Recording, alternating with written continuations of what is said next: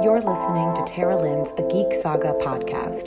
This episode features audio from a discussion panel that was recorded at DragonCon 2018.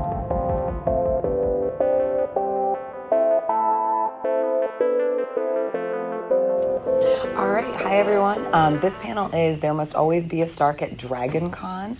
So, um, just to kind of kick things off, I want to say we're going to do our best to focus on House Stark and, and those particular characters and, and mostly the current timeline, but we might touch on on some historical stuff from World of Ice and Fire and whatnot. Um, but we are going to do our best to keep it as Stark focused as possible. So please keep that in mind uh, when you hopefully have questions or comments that you want to make. Um, we do have mics. Uh, wireless mics, so just raise your hand if you have a question at some point. Um, I'm going to start this with introducing myself, and my fellow panelists will then introduce themselves, and we'll kind of get the discussion rolling. And uh, and then you know, usually 15, 20 minutes in, I'll open up the floor. So definitely uh, keep those thoughts and questions in your head so that. Uh, we can actually have like a really lively discussion, okay? Um, so, my name is Tara. I can be found across the web at A Geek Saga. I am an author and a webcaster, and I founded and continue to organize Ice and Fire Con, which was the first ever Game of Thrones Song of Ice and Fire convention in the States, um, and will be in our seventh year, at the uh, end of April next year. So. It's a good number. Yeah. So, Chloe, you want to you want to start? Yeah, my name's Chloe. Uh, I am a I write meta analysis on Game of Thrones and A Song of Ice and Fire on Tumblr at liesandarbor.tumblr.com. I'm also a co-host of Girls Gone Canon, which is a literary podcast. We're covering A Song of Ice and Fire, point of view by point of view. We just started Arianne Martell this week, so we're really excited about that. Uh, and I also am the marketing director for Ice and Fire Con. Hey everybody, I'm uh, Andrew Tedeschi. I'm a sixth, seventh year DragonCon attendee, um, and I am a um, staff or volunteer at Ice and Fire Con and co-host of the Stats Check podcast. Woo! Good job, Littlefinger. Hey, uh, I'm Aleron Kong. Uh, this is my 10th year at DragonCon. First year, I have not snuck in, so that's very exciting. I uh, am an author. I uh, write a seven book series so far called uh, The Land Chaos Seeds, and I am currently one of the top 100 authors on Amazon, and happy to be here. Yeah, So again, we are here to talk about all things House Stark, and while there must always be a Stark at DragonCon, there must always also be a Stark at Winterfell. So, um, we'll start with the current timeline, but like I, I, I would love to get some discussion going on some historical Stark figures in a little bit as well. Uh, so, like I said, please keep uh, keep those brains running. Don't make us talk the whole time. Um, so what do you guys okay let's let's go with this uh, and and let's keep this as positive as possible. Who is your favorite uh, house stark character from the current timeline? They don't have to be alive okay? Because that would be real. I'm really distressed. and narrows it down quite a lot. Oh. Look, I just got Sam. Uh, I'm gonna go ahead and already break the rules and make it favorites and make it two. Uh, I'm gonna go with gosh. a real strong Lyanna Stark and a real strong Sansa Stark. So please send. Such a cheater. I know. I do what I want. I mean, obviously Sansa, but Uh, gross. Get a job, little I would say honestly,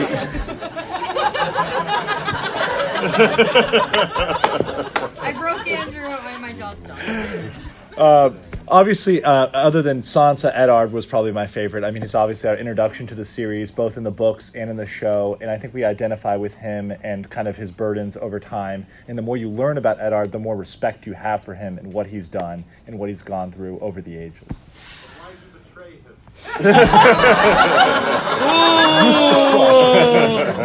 Ooh. Keep it nice. Uh, I, I have to say, for me, it's Arya. Um, the fact that she was able to reinvent herself and be able to do it away from the Stark name and then come back and contribute something, and also was totally willing to beat the hell out of Sansa if she needed to, I respected that. so that's kind of what it's all about. uh, uh, uh, for me, it's it's Sansa, but I also um, we the family is so broad in in terms of how different all of these characters are. Um, you know, Eddard is is we only see him for a portion of the first book, you know, most of it, but not all of it, and then he's gone. Uh, but we get a pretty good picture of him because of his point of views. Uh, the characters that we don't have point of views for, um, Rickon would probably actually you know I, I I love Sansa so much, but I'm striking I'm striking Sansa as my favorite because you guys all like you both said her, so I'm saying Rickon now. King of the Okay. North. I thought my, my dog is Shaggy. Yeah. Um, but but so so we get point of views from most of the Starks, but we do not get them from Rickon or Robb. And that's obvious especially with Robb that is a very, you know, logical choice on Martin's part. He, you know, he's a character who is not meant to live out the series. He is the trope that uh, wasn't promised. So And Is that why he gets no love? Because I mean, nobody mentioned Robb or Jon as their favorite picks there. oh, I mean, I feel like Jon is like so on the nose. I mean, you know. On the and what do you? I mean, like, is he on the nose for like the, the hero trope? Is that what you're Yeah, saying? Yeah, I mean, you know, he's the the swarthy underdog that you know climbed his way to the top and is now possibly going to be you know the guy that ties it all together. Um, I mean, you could talk, you could have like a whole conversation just about where you think he's going to go with that.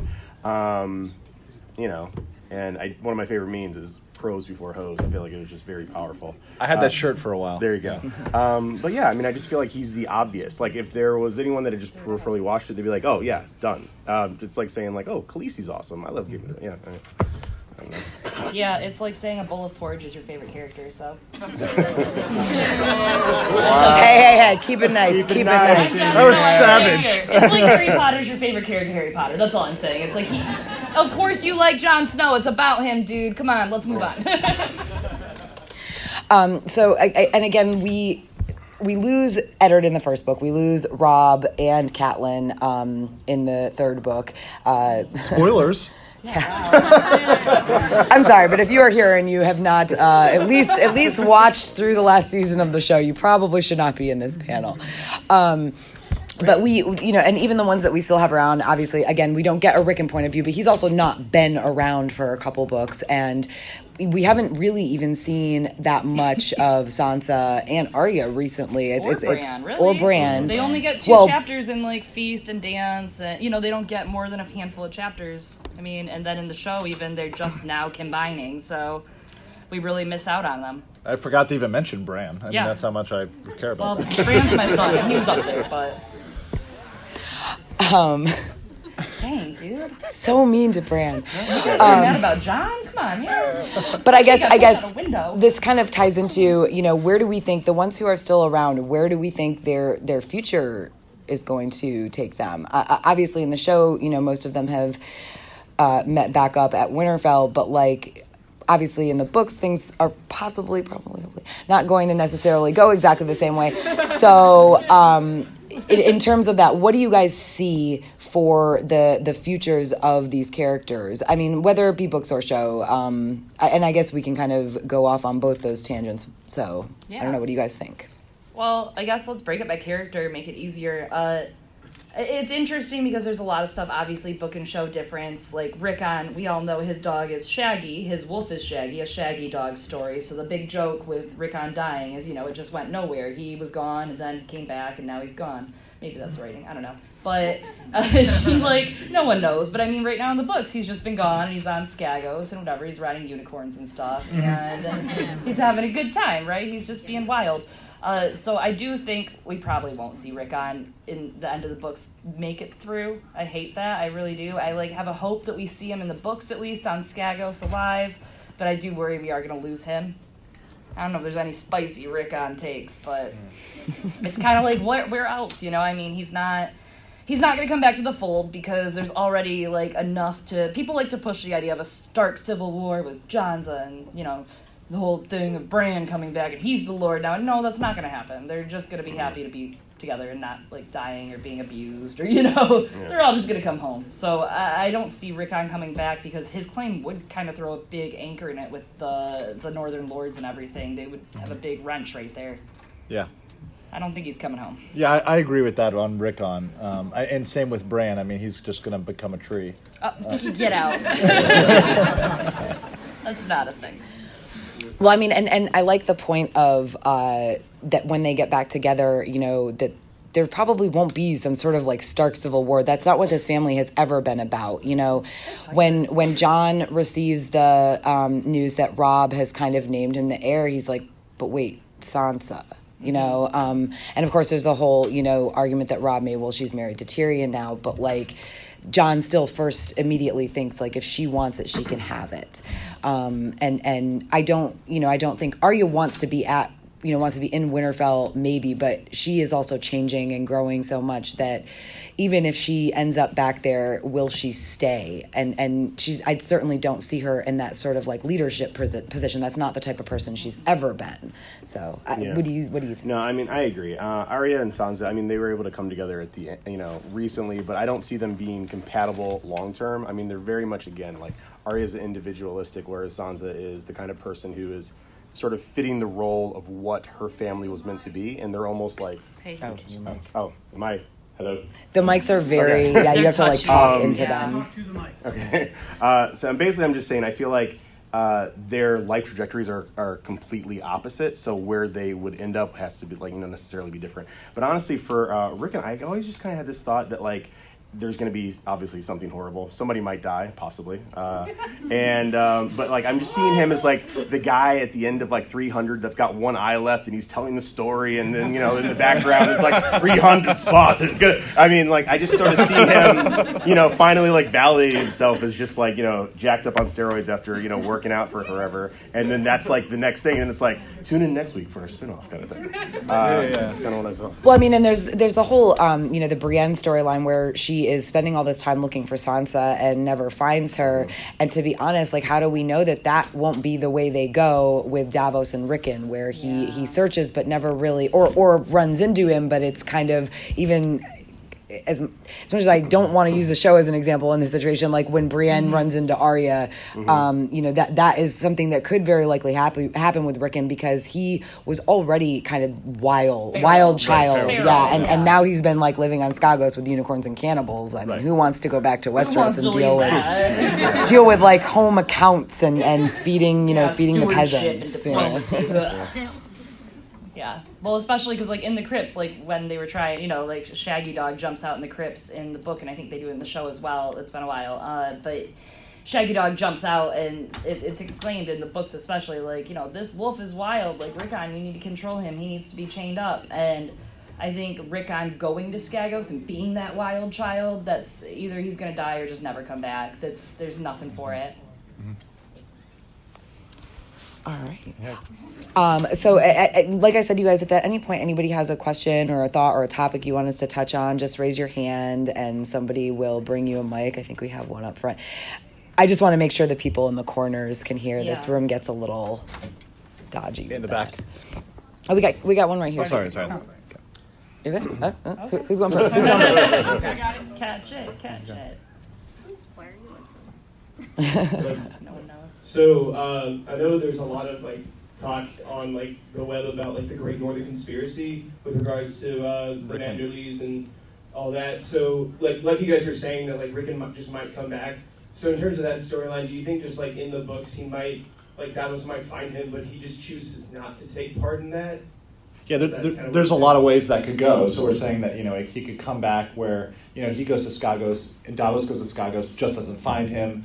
Davos goes to Skagos and he's super feral and says, you know, hey, I'm not coming back, or he's already been eaten by cannibals. I mean, any of those are possibilities.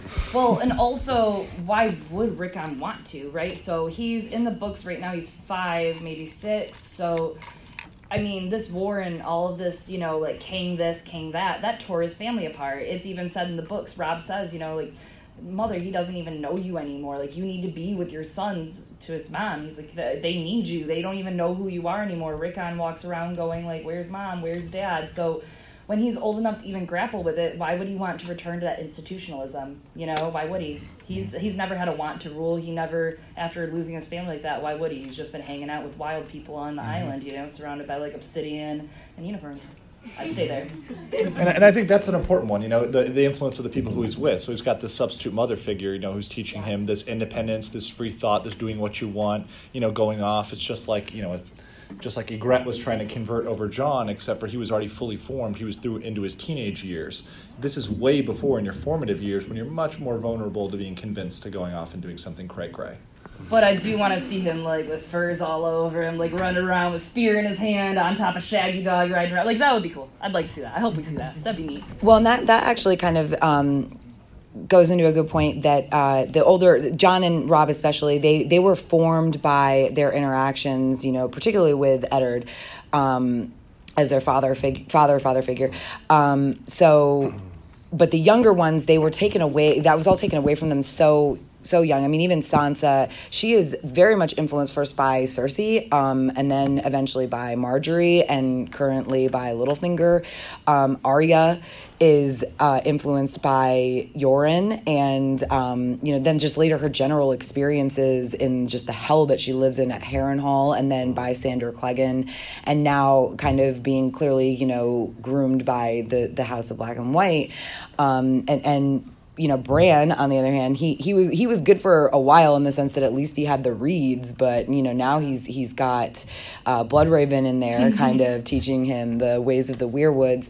So what um, I guess which which characters do you guys think were influenced uh, were there were there were any of these positive influences or are they all just kind of negative influences and that when these kids come back together you know they're going maybe they won't mesh as well as as we'd hope But an influence is what you take from it, right? I mean, even a negative influence can be a positive influence. I mean, it's something where you learn a lesson and you're able to interpret that and turn it around. That's the whole thing with, you know, Sansa is that even though she's dealt with one good character and two despicable characters that she's learned from, um, you know, she, she, she's able to turn that into stuff she can use for I'm gonna let that positive- slide. I'm gonna let that slide, Andrew. Sa- same with same with Bran, who's had to deal with some unsavory characters as well, Mm-hmm. and he's turned that around. Uh, I mean, I, I agree that you know when you're talking about like the positive or the negative influences, it's like so. What is positive? What is negative? Obviously, it's not based on like you know these sort of influences or the judgments that we have now. Going through this for me, it's like if they're still alive, that's pretty positive. It's like you know because they've kind of made it through. Um, and I mean, even like some of the most reprehensible characters, they were learning and it still slaughtered, you know, an insane amount of people to then still survive. Um, I don't know. I feel like that's like the one sort of like common thing that he's saying is like if you're living, you're doing something right. I think there are things like each kid obviously has. If you look at them from like a barrel scope, you know, and you go, okay, Sansa's obviously the kid that's learning politics in the family. Arya is the one that's getting advanced training in swordsmanship and fighting, and obviously being a sick assassin. Not good for like a child murderer thing, but you know, we'll get on that. Uh, you know, just a little trauma. What's a we need a little trauma in the evening on a Saturday, right, guys? Uh, you look at each one has a certain thing. Bran obviously has this huge wisdom now. He's becoming a tree, as we've said. He's being able to see everything that's ever happened or could happen or any variable in time. Uh, I was gonna say in time and space, but you know, not not so much. But you look at how they're influenced by these people. Sansa is taking her people that are influencing her, and she's learning kind of what not to do. Uh, she's seeing their mistakes, especially in the villains. I mean, we can outright say that Littlefinger is a villain, and Cersei is not a good person. She's a very flawed and lovely, and she deserves better villain. Uh, besides, like the murdering her friend and all that, and you know, there's a couple weird things there, I guess. Whatever. But I'll let that slide. It's very sad. But I mean, they're just these. They take these influences. Arya, obviously, okay, House of Black and White, maybe not the best thing for like a ten year old girl, right? Like maybe, maybe not the best influence, but she is learning from that and she's not a lot of people think oh she's becoming no one and she's gonna be an assassin forever but there's so many passages and even moments in the show where Arya sticks to her home. They all stick to the north. Even Bran, people think he might stay in the cave forever with Bloodraven, or people think Bran's gonna become a villain, and that's silly. Bran is a little boy who loves his family and misses home and just is misguided by wrong people, which is kind of what all of them are doing. yeah with with um with Arya especially the the one uh passage like where she she refuses to let go of Needle like Yeah. that's how you know she's that's going to come back they're not going to forget that she left Needle in the staircase Mm-hmm. And I mean, it's um, great because they all love each other. She even thinks to herself, you know, like it was. She talks about how Needle was Jon Snow's smile. Of course, we can all get sad for a second. Uh, but I mean, she even says it's even Sansa. So I mean, they, their family, they all love each other, and they will. The ones that can get back together will get back together. It's not about Stark against Stark. It's about banding together and not being that lone wolf and surviving the long night when it comes. we have a question over here Um, going off of that and kind of the influences there have, what do you think about the fact that uh, I mean, obviously Jon's dead, but the rest of them having kind of twisted parallels of their parents' youth. So Sansa is up in the Eyrie, but she's with Petyr Baelish, who hung out with Catelyn when she was a kid, and uh, Arya tracked across the Riverlands, her mother's home, but with a sort of Baratheon, and Bran tracked way up north instead of way down south with reeds, like Ned did when he uh, went and found Baby Jon. So, what do you think about those kind of parallels? Mar- Martin is big on parallels. Sometimes he's very on the nose. I mean, one of the novellas that he, he just wrote, you know, he had a guy who was named Davos who, you know, had severed fingers and an un- onion sigil, you know, and he had a, a, another character called Sam Tarley who was ferocious and a good warrior. So he sometimes is on the nose. So I'm, it's not above Martin to make those comparisons and juxtapositions, even if they're kind of obvious. At a Worldcon a few weeks ago in Texas this year, uh, he said something. Someone asked him a question, asking, you know, what makes you do these parallels? Like, how deliberate are they? Do you sit there and think, oh, I'm so clever, you know, and do them? Uh, but George even has said, you know, no, that's that's how it should be written. A good writer should write those things into his story. He should take into the idea of background and history. I mean, and there are so many different Stark characters from history. Like there's Jonnel One Eye, who was ended up, you know, commanding in the Night's Watch, or not commanding. Sorry, he ended up having family that commanded in the Night's Watch, but he stayed off and he became the Lord of Winterfell, and then he married his niece Sansa Stark. Like there's all these weird parallels in their history where George just goes back and forth on it. So. Uh, it's really cool he pulls the parallels, and the other thing that it kind of pulls is that these kids, the story it transcends being about these big characters. Yes, we love crazy Cersei chapters and scenes in the show, right? Like she's crazy. We love that. We love seeing these villains, you know, fail or win just because it keeps the story moving on and it keeps things happening for our protagonists. But the story isn't really about those villains. It's about the kids. It's about what they become, what they build after this war against the others. It's about you know, Jon, Sansa, Arya, Bran resettling the gift, something Ned could never do after the long night. It's about all these different ideas of what the future could be and making a better world for them, that they don't have to live in this awful feudal society like their parents did. You know, be sold off like broad mares or have to like lie to keep your sister's son safe. You know, it's not it's about fixing that. And so I think what's really important to keep in mind is that those parallels show you know, Sansa's stuck with a creepy jerk, and she has to overcome that and be more astute than him, which she will have. And cry about it, Andrew. And I mean, it's just about getting to that point, and I think that's really what the story kind of harnesses in these kids. It's not about Cersei or Littlefinger. It's not about Jaime. It's not about those people. It's about these kids. Um, I have nothing more to add. oh, we got it. Sorry, there's a couple. There's one in the back. Okay, so going back to talking about Bran being just a little kid this is his family, and you know, you said that you wouldn't stay in, with Bloodraven forever. How do you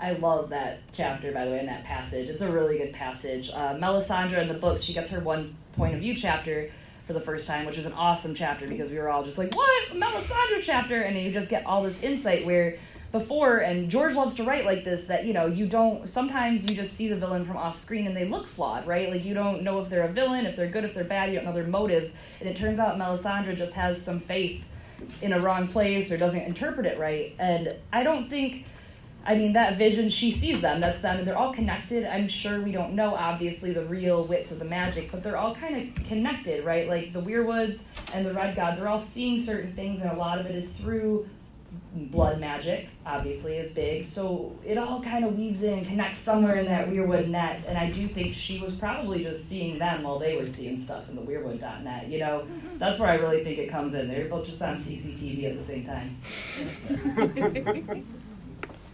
go to the Hi guys. Oh. Hi guys. Oh, awesome. Oh. um, so I've struggled a lot with these books. This is really the book series um, where I really like some of the villainous characters, and I normally don't.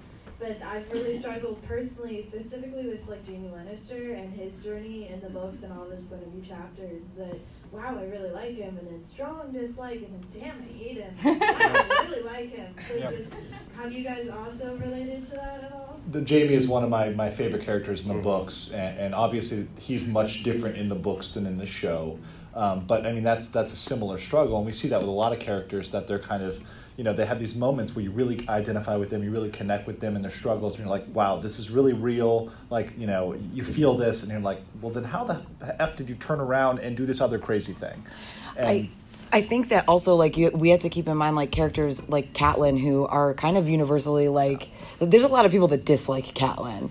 Um, Only I, cat, I like. Only cat. I'm not. I'm not a mom. I don't have that sort of maternal instinct. So when I first when I first read Catelyn's cat chapters, it was kind of like ooh, uh, I guess this is okay. But like the the more I read the books, not just like you know, I kind of liked her throughout them more and more the first time I read them, but in subsequent rereads, she really like grows on you, which I think a lot of these characters do. And she's not a villain necessarily. She was never a bad, you know, a bad character, a bad person, whatever. But um, th- there there is a lot of that, like, and I think that speaks to Martin's writing. I, I think Sansa's probably also a good example for maybe not me because I loved her from the start, but like a lot of people have to grow to like Sansa. Um, Have to I- I- remember it- she's 11. and and, and that, that speaks so much to George Martin's you know character development and uh, and of course the Starks are kind of also like like Jaime and so many other characters shoved into these situations where they're forced to have these sort of just beautiful arcs um, whether they're beautiful in like a sad disastrous way like Arya maybe or uh, you know like like even even Sansa she's not in the greatest safest place right now but she's still come leaps and bounds from you know who she was at the beginning of the series. personally, I Jaime was always one of my uh, favorite characters because I, I felt like one of the most real. Uh, he had one sort of defining moment in his life that changed the trajectory and changed how basically the entire world looked at him and how the entire world treated him. And then so it's like, okay, so what would one of us do if we had to fill this role? Would you sort of just fly in or like fall over, or would you like, all right, well, I guess I'll live up to this role now and then live through it? And when you look at it from like that screen, it you kind of see the justification for what he did. Yeah, he's still a dick, but at the same time, you're like, well, what were kind of the other options? Especially when you look at the other influences and the fact that he's one of the sort of you know leading powers of the known world. Um, so I mean, yeah, I, I get what you mean back and forth, but like also, it felt like it made it more real for me than a lot of the other characters, um, personally. Yeah, they're all very gray. I mean, that's how George writes these characters, right? They're not. I mean, like we said, Cersei, you love to hate her, but you read her chapters and she's very sympathetic. You realize why this person has become this way, and George is really good at writing those traumas, like why Ned didn't do the political thing you think he should have done and keep his head. You know why so, you know Ned got screwed over in the end, as we know. But you look at his past traumas and things that have happened to him, and like you realize, oh, that guy's traumatized because he had to go to war and kill a bunch of people, and then go have his sister die in his arms. So and like get promised to take on this huge weight of the whole entire nation of having this secret Targaryen child bastard. We don't know, whatever. Uh, king. We, we don't know. We don't really know. It's not canon yet. And but so I mean, you look at the things that influence those decisions and how those people act. Kind of. I mean, he writes gray characters. No one is except maybe Euron like hundred percent evil. Everyone else is just like like okay, Victarion Greyjoy, kind of just dumb. But like you know, everyone's flawed. Yeah. Do we have we had other questions? some other Where is it questions. next? Oh, we got where's the mic? Yeah. Okay, Yeah, um, I was just trying to get your attention. It's, Oh. it's a comment and a question. Ooh. Um, so my comment is that I'm a firm believer that Jon and Sansa will fall in love and get married. Um, everyone makes fun of me for this. I had a bet going on with my dad, but I think there's a lot this, of evidence to support it in the book. don't do this. The TV show, the TV show and the books, I'm but mostly the comment. books. Um, I could talk about that for a while, but I won't. Oh no, every Um, girl in the world is standing up right now, guys. we all know. And my and um, my question is, I think I heard something about the original Sansa Stark, maybe the one that married her uncle, um, but that she was the prize to be won in this tournament, and the suitors were all from these great houses. I got it. You got that. Yeah. Um, so that's a different. It, it kind of gets pretty stacked up. There's so many different things in the books, but that's a different theory. Um, Jonsa, it, it sounds unappetizing. If you don't like it, I get it. I don't think that they'll fall in love, love first. It's going to be a very political marriage because Sansa is the key to all these kingdoms, right? So she's right now where her father grew up, and the only other choice in the Vale is Littlefinger. So Which is a great you will. choice. Solid choice. So, Good job. Yeah, good job. right? though? So obviously, it's like okay, if you had to choose between someone who's been learning to be politically astute, who is you know Valiant Ned's other precious little girl, uh, it's a great place for her to be and a great place for her to try to use to come home from is the Vale. Uh, but she she knows the people of Vale now. She's going to know the people of Vale. She would have claims on pretty much there. Uh, Riverlands could go into disarray depending on who dies, who lives, who, etc. Which that's you know every day. Um, she has obviously a great claim on the North, whether or not she was forced into a marriage with Tyrion Lannister against her will at age twelve. And jot that down. Uh, just making sure we all remember. So, Jon being revealed as a Targaryen or a Targaryen bastard does put his legitimacy as a ruler or a leader in the North or wherever he ends up kind of into question when that gets revealed, right? So, I can see, especially with the Cat and Ned parallels with them too, obviously, of learning to be in love, binding together to recreate the nation after it's all destroyed. But I think if it happens, it's not going to happen until like Dream of Spring, very end of it. There's so much that's going to happen, so I don't think we would see a lot of it, but it's totally possible. On the Sansa, it's the Ashford theory, what you were referencing. Uh, and that's basically that there was a tourney at Ashford where the daughter of House Ashford, uh, for her name day, they basically were having a tourney, and there were five suitors in the row, is what we're saying for Sansa that match up. That the people that ended up being defeated Oh my god, how does it start off, Tara? It starts off with. Starts I off, I don't can't remember which one, but it's basically there's a Baratheon, there is a uh, Baratheon, a Tyrell, a Lannister. It basically ends with a Targaryen vote. And so a lot of people take that theory and think, like, oh, is Sansa going to end up getting with fake Aegon? That would be a great thing for the North, but there's no way. We all know what's going on there. Let's be real. He's getting with Arianne Martell. They're all to die. And it's just what happens to Martells in this story, you guys. And it's sad, but it's true.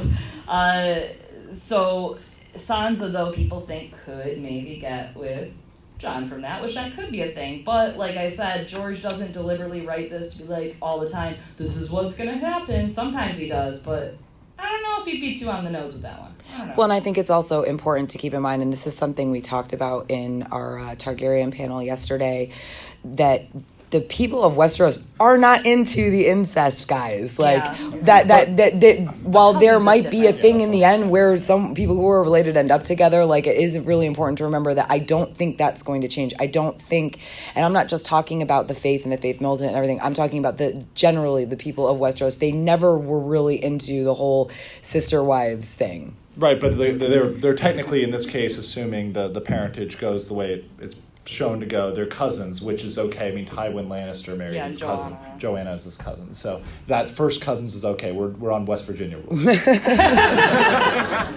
No offense, West Virginians. Uh, was there another question? Yes. Who's, who's next? Hey, uh, you all seem to agree that Rickon is is never coming back, right? And then in, in the next breath, you said the show is all about the kids and how they come back together and fix things. How do you square those two concepts together? I mean, that's the thing is, especially talking on POVs. So Rickon, uh, it's also like, so what happens if Rickon comes back? I, especially with the Shaggy Dog story, it all points that way that he isn't going to come back. But it is about the kids. So yes, Rickon exists ish. But and I love my small feral son so much. I do. He's just oh, oh there's that part. I was watching okay, full levels, watching some like Game of Thrones music fan made music videos earlier, right before I came here. I was like, let's have a glass of wine and relax, and get sad about how Stark. There's that line in the show. Which the actors in the show are like the best part about the show, right? Can we all agree? Like that's they're so good. And Rickon, his actor, oh man, there's that line where he says, you know, I'm your brother. I'm supposed to protect you to, to Fran. And it's like, you're just this little child, this little such tragic child. It's like, nah, there's so many Starks. We got to kill a couple off, is what I'm saying, Yeah. story wise. I mean, as sad as I am, what I'm saying, I really sound a little sociopathic. Sorry, No, but I'm you- really sad at one moment and You have to be you have to be worried about the future of this house. You're not worried unless you're starting to see the heirs something on the line. Yeah. You need something on the line. Yeah. Uh, who's next? Um, segueing, segueing from that, um, do you think we'll see the Battle of the Bastards in the book, and how will it play out if it does? Stannis wins. Yeah, I- so so I think like the Manderleys with their like heavy amount of heavy horse, it's commented on how they have a lot of cavalry Mm, mhm. could perform the exact same maneuver that they did with the Vale Knights. Yes. Well, I, I mean more. I mean more like, do we think? Do you think we're going to see a conflict between Jon and Ramsay? No. No, not Jon's no, not dead. directly. That's more the point. Yeah. Who's Jon Snow? Does anyone know who this Jon guy is? We got one over there on the right. Um, we're all assuming that Jon's gonna actually come back, so I was wondering, like, Is he in though? human form, like, what if he, what if he comes back as something else? Mm. Looney panel. Do you have any thoughts on that? I mean, he's definitely going to be changed. So I don't know. What do you? What do you? I never assumed that he'd come back in a different body. Uh, I mean, like a soul change. Yeah, I mean, definitely. I definitely. mean, what if his body dies, but he like, you know, like wargs Like whatever Varamir's response to it? another, to No, a wolf or something like that. Yeah, I, I, I that never occurred to me. I maybe it occurred to everybody else. That's like a life after death thing. You know, Yeah. with wargs, you can you can go in your warg. In Varamir Six Skins, that that chapter goes into how you can kind of transport yourself there, and I I think that's part of the sort of logic behind him kind of ma- remaining more close to himself than let's say a Lady Stoneheart or a Beric Dondarrion that doesn't have that warging ability. So he was able to go into Ghost for a little while, get resurrected, and come back and be largely the same dude. Uh, something George did say in an interview is that so there are two types of like revived whites. There's an ice white, obviously that we know from the north, which is ice white, animated dead person, and then there are fire whites, and that Catelyn Stark, Lady Stoneheart in the books now is a fire white. So when she was revived through R'hllor, she came back as a fire white. So more than likely, I mean, we know the ingredients that are around the wall ish right now, and Melisandre will do some sort of magic and you know, presto, whatever, and wave her wand, bippity boppity Jon, and um, but he, I do think an important thing is that he will probably warg into Ghost. I mean, that was why give us that Varamir chapter in that book and say, hey, like, let's all talk about warging into animals when you die, and then Jon dies at the end of the book. Like, okay, come on, George, we see you. And so I think that is something, though. I do think that's the way he'll probably come back of some sorts. Roughly, you know, like Melisandre Ghost, the important stuff. So. Who's uh, Uh, over here first? I think. So I guess this is a good one to, this question is a good one to segue into because we just talked about warging, but obviously in the books we see not only Bran but also specifically Arya and Jon warging. Um, and I believe George R. R. Martin has stated that all of the Stark children have the power to do it. Yep. So, do you think that that obviously it was left out of the TV show, but do you think that's a plot point that will come up later in the books? Oh yeah. Yes. For the books, yes. Um, yeah, I, I mean, I, I honestly even you know we don't know for sure that it's never explicitly stated that Robb warged, but there's enough of like the rumors that fly around, uh, you know, about what was happening on his campaign and and how he, him and um, Grey Wind like acted in concert so much of the time uh, that it's it's pretty obvious that something was happening there. Possibly, probably, definitely not on Bran's level, possibly not even on Jon's level, but something was happening. And then of course you have the whole idea of like, will Sansa be able to even do it because she Lost. lost Lady? Um, I think there's. It, I, correct me if I'm wrong. There, I, I feel like there's a moment, a, like a little bit of a second of a moment, um, when she's with the like old dog, uh, in uh, uh, yeah, no, not in the yeah. She's Yeah, the fingers with she had the fingers with with, Yeah. with Littlefinger. Um, you know, there's like a little there's a little bit of a moment uh, where you can see that the possibility might possibly still be there. Um, so like I guess it, with her, it would depend on whether or not she's ever even put in that sort of And she does have like dreams about running with Lady even after her death, so that's kind of interesting. And then there is this really tinfoily theory. So shout out if you like tinfoil theories. Tomorrow night there's a fun loony theories uh, panel, but I'll lightly mention this. Won't go into the specifics. That maybe she skin changed Sandor Clegane during the Blackwater. No one knows. No one knows. I'm I'm, Uh, yeah, I'm gonna leaving that. that. I'm not gonna touch that. Yeah. It's okay. It's for me. It wasn't for you, Andrew. Yeah, I know. Kind of even like wrap my head around that concept and like, Yeah, just what, saying. uh, okay. So, uh, segueing off of the Stark children and their ability to work, um, how, what do you guys think about the theory that uh, Robb warged into Greywind right before his death, since that was his last words, and then he had, or like he felt Greywind's death like before he died. I, I definitely think it's possible, but uh, you're getting into a Varamir skins. that if he warged into Greywind and Greywind was immediately killed, I mean that pretty much ends Robb there. And then, Yeah. and then once again, if you go back to the chapter, you see that eventually your sanity would pretty much decline to the point where you are that animal. So you're just trying to depress me more, is what you're saying. that's cool. That's That's my fun life- for me. That is my life goal. Oh, that's cool. Mike, who- oh, over here. So I read in an interview that uh, one of the characters who had died in the show but was still alive in the books has a major role to play in the future. And I was reading that uh, one of the theories is that Stannis, Whoop. uh, if it is Stannis as a character that he's referring to is, um, if it is, what role do you think he's going to have to play in the North of the Starks and everything since that whole storyline is completely different in the books? the, the one true king of Westeros, obviously. Stag, stag, What do stag, stag, stag. Stannis, the Starks. How do you how do you feel about Stannis? I was never a fan. Of. Stannis. Oh, I, I, I, I, I didn't really. Get him out of here, Raph. I didn't feel overly overly connected, and the idea that there's, um, you know, like the one true king. It's it's all based. It's like. All right, I don't want to go political. Um, I mean, it, it's all based on like the theory of like, no, we discovered this, and it's like, yeah, but there were people here. Um, so it's like, you know, what what what is the real validation and how far back you go? So I, I feel like it was almost like a joke that you know Martin was always sort of playing, saying like, "Oh yeah, this is validation. We're obviously the only ones that can do this." Uh, I I always thought it was a joke, but I know that like I'm not, you know. Well, and the show did a huge disservice to Stannis. I mean, he they completely they kind of like obviously. I mean, the show flatlines and one dimensionalizes these Yeah. characters. We know that. That's it's TV. Uh, there's boobs and dragons, and but and that's fun. We all like those things, right? Like that's a good thing. I'm not against those things.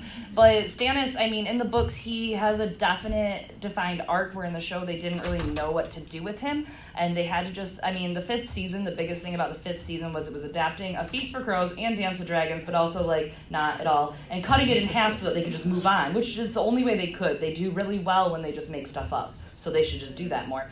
And actually, they do really great when they follow the books too. So it's really hard. They should just do one of the two, um, or two. Do two. I don't care. Whatever. I'm not making the money. Um, but Stannis, like in the books, he is the king who cared. He's the one who he realizes, you know, to get instead of trying to go win the throne, he should save the North to win the realm, not you know save get the throne to win the realm. And it's just you know he realizes he's back ass for throne, kind of. He's got to put the cart in front of the horse, not the opposite way.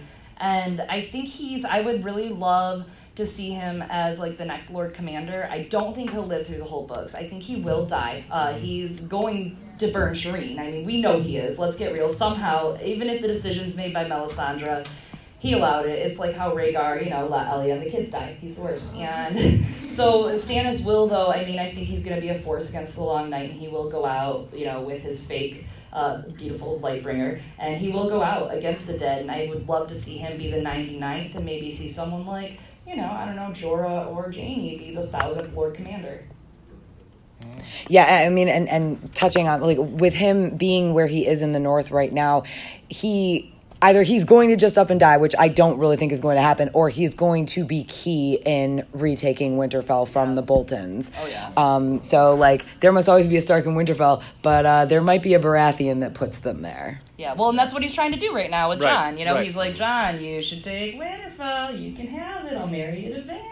It'll be fun. And Jon's like, I don't know about Mr. Stannis. So, gee, sure, my dead dad that I'm looking for his approval still. Wouldn't like that. Oh, yeah, we got that. It's the stuff. Oh, Brianna. Yeah. Okay. She's not wrong. So back to the books and with Arya, and it's been a while uh, since I've read the book, so I don't know. Maybe I'm gonna get something wrong, but from what I remember, a fake Arya is sent to. She remembers a fake Arya is sent off with Ramsay to go get married, and we Just a little finger. presumably know that like kind of Ramsay knows that it's not real Arya. Everybody else doesn't really know that it's not real Arya. and I don't remember if Sansa knows if it's not real Arya. It's like her childhood friend. I think like Jenny. It's Jeyne Poole. Jeyne Poole. Jeyne Yeah. Poole. Okay. Yeah. Who deserved well, better.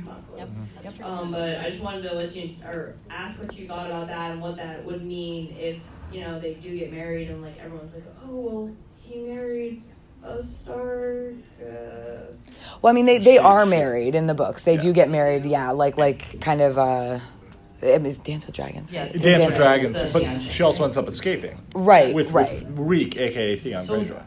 they uh where they are coming up like they're on the run they escaped but and poor jeyne poole she was you know sex trafficked by littlefinger and cersei just want to put that out there and uh, made to work in littlefinger's brothel uh, she has whip marks up and down her and scars she is basically it's the opposite of you know she you look at theon who always wanted to be a stark which theon should really be talked about too in this he was a stark child he always wanted to be a Stark. Jeyne always wanted to be a Stark. She grew up in the shadow of Sansa and Arya and that family. They all grew up in this place in the shadow of this family. And Jeyne Poole, you know, gets to be a Stark in the worst way. Right? She's sex trafficked. She's made to marry a monster. Uh, she suffers horrible abuse at his hands. She escapes with Theon. Right now, her nose, she's in the north, her nose has frostbite. The tip of her nose is falling off and she has frostbite. Um, you know, it's just like the most depressing, like worst plot in the whole entire universe.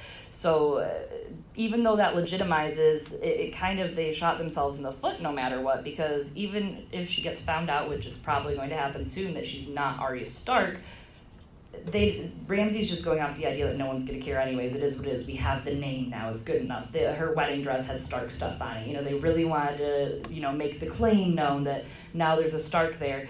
But Stannis is going to find that crap out real soon. Like real And- soon. It's about to happen any day now. Yeah, and, and none of it matters if Stannis wins and takes back Yeah. Winterfell. I'm just now starting to remember like the scene in the book like, where she jumps off. Like I read it back Yep. in seventh grade. It's been a very Yeah. long. Yeah, yeah. you know, it's been a minute. We're all waiting. yeah. We have Question- oh. somebody else have a there's microphone. one back. We're at a microphone. There's one. Anybody have a microphone? We've got hands up, but no Okay, microphones sorry. yet. Oh no, here we go. Here we go. Jimmy's sleeping. Um, so we've talked a lot about the current generation of Stark kids, and Theon definitely should be included in that. But what about the previous generation? Like, I mean, a little bit about Ned, but like Benjamin, who's you know still kicking somewhere up north, Doing the Lord's work. and Brandon and Lyanna and her secrets and terrible life. Any mm. thoughts about them? I mean, they. Many. yeah, there, there's lot there's lots of stories that could be told about that generation, and you kind of see that once again reflected in the younger generation. You see Lyanna in like the you know in Arya, you see that reflected in the same way, and even in Brandon, you know, who was the Wild Wolf, who you know went down, screamed at you know went to King's Landing, and pretty much said, "Come at me, bro," you know, and he got killed. You know, so you see all these reflections going forward, and I think that's that's important, and it shaped Ned, and Ned shaped these children. So I think that's really, really important for you to focus on. That all these generations shaped what is today. Yeah, I mean, look at Brandon is a straight kind of, you know, you look at Robb and you look at Jon and you look at Brandon and Ned, you think about Ned, there's this passage in the books where Ned thinks bitterly, you know, it was all meant for Brandon. All of this, Catelyn, Winterfell, like Brandon was supposed to be a lord. I just was supposed to get to go, you know, like hang and do, I guess, whatever. Maybe go to the Vale, maybe just like do whatever Robert wants to do.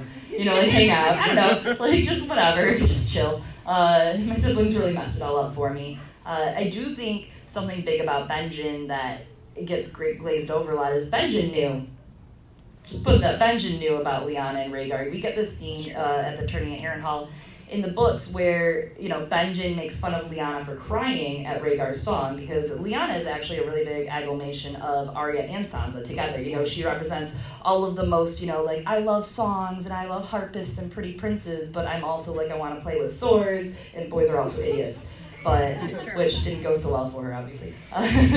but th- with Arya and Sansa and that factor, you know, you look at how you know Brandon Stark, the Wild Wolf, and too young and too gone. Robb was supposed to be the heir. He was supposed to have led the house. Mm-hmm. Gone too young. You know, he made rash decisions, and he made some not so rash. And same with Brandon, but he made very very rash decisions. Mm-hmm. So poor Ned and poor Benjen. Benjen knew. Benjen went to the Night's Watch. I mean, he George has said Benjen joined the Night's Watch after Ned came home with Lyanna's bones. So, so I think we all know Benjen knew. Benjamin. What do you think about the? Uh, what I took from the, the two different generations was sort of like a play on the winter's coming. Obviously, like winter's coming, we know what it means. But what I really saw it as was the that the lies and the betrayals and the, everything from one generation will lead into the next. So like when you look at like the sort of I mean obviously the details different, but like the tragedies and everything that they're having to face are the same as before. So, you know, is winter is coming really, you know, just sort of talking about the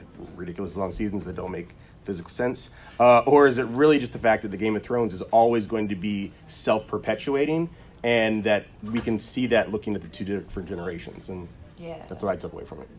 Uh, Olenna Tyrell even says, you know, when she's talking to Margaery in the TV show about, or she's talking to Margaery's handmaidens and cousins, she's saying, you know, talking about house words, and she says, "Winter is coming." Now there's a there's a motto. You know, these other words are all silly, you know, but that's a that's a slogan right there. And it's more of, it's not really even a house words or house slogan. It's a warning. It is a warning to the future Starks. You know, their duty is always to guard the north and be the wardens of the north and be the keepers in the north and offering that protection to refugees that need it and fighting against the long night. And I think, especially with some of the spin offs that are coming out and with all this prehistory that we have now from the world of ice and fire, I think we're going to see a lot of that in the future, especially in season eight and in the next book.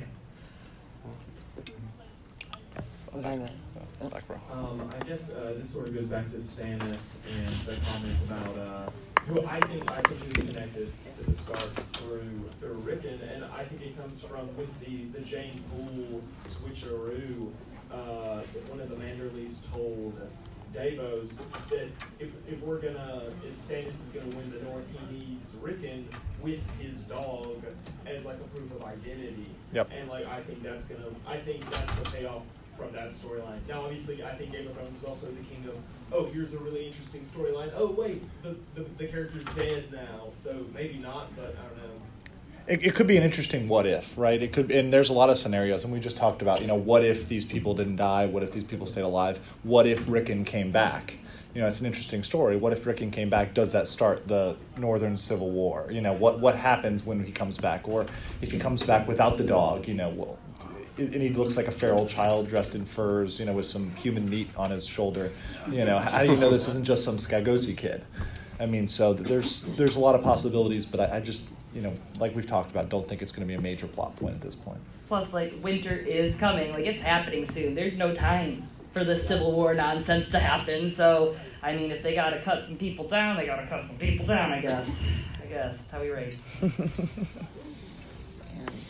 there a question? Does anybody? Does anybody have a microphone? Just making sure. The front, front row.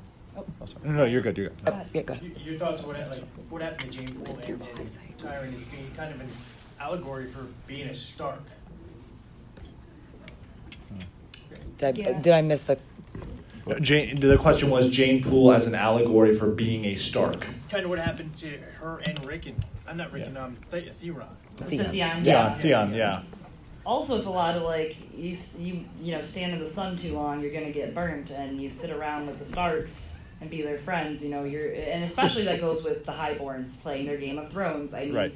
obviously Sansa didn't ask for this. In fact, in a Game of Thrones, in the chapter that where Jeyne basically gets decided, it's really if you reread it, it's the most disgusting little passage because Sansa, you know, she comes to Cersei and she's just trying to keep her courtesies and go, oh, like excuse me, Cersei, ma'am, Queen, ma'am, uh, please, my friend has been crying a lot, and what's with her dad, and we just want to know if he's where he is and if he's okay. And Cersei just goes, oh, we can't have that being a thing. Hey, Littlefinger, please take care of that, right? Like, please just get rid of this chick. Like, do something about it.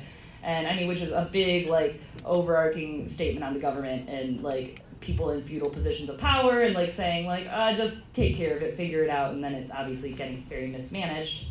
Uh, I know you're not actually him, but you know you wore this out that you did this. And so I do think like these people that wanted to be Starks and people that put stock like Theon. You know, I mean he he obviously has had way more than comeuppance for his behavior of what he did. Uh, and honestly, he didn't owe the Starks anything. He was never really treated like yeah he was treated well. He was treated as a highborn that was in their house as a quote unquote ward, but he knew there was a sword at his back every day he knew that if his dad slipped something up, you know, and started a new war and didn't give a crap about him. I mean, I play a lot of Crusader Kings too, that Game of Thrones on. And if you like start a war with someone else's house and your kid is there, like if you keep trying to marry your kids to Targaryens over and over again, uh, they will just kill your kid. You know, like they're dead. That's just how it goes. Like, oh, you're gonna start some crap? Okay, well, it's a blood debt. So that's what Theon's being held as. So it's really kind of depressing everything that happens to him and how he ends up. But it's amazing that he holds on to that kind of stark loyalty inspired resilience through it all. Because if there's one thing the Starks inspire in this story, it's loyalty. I mean, when you read The Red Wedding, you sit there and you just go, oh my god, dude, that's our people, and they just die. Like that's our protagonist. That's our good guys. But but resilience because especially if you go into the history and I'm not going to go into all the stories but I mean they even t- say you know there's so many times when the Stark line was like an inch from being extinguished or you know right about to be ended you know whether it's through a civil war with the Boltons or you know for example if they'd resisted Aegon when he came with his dragons and gotten filleted you know that would have been that would have been the end of the Starks but they've persevered for thousands of years and they're resilient. So that, that's one thing that shows. Like Jeyne Poole, she's still around e- mm-hmm. despite everything she's been through. Well, I mean, and they're resilient because um, I- th- if any of them actually pay attention to their words, and honestly, a lot of them do, their their whole thing is about preparedness. Mm-hmm. So, Yeah. Mm-hmm. Ice preserves. Yeah. we got one over here. Yep, yep.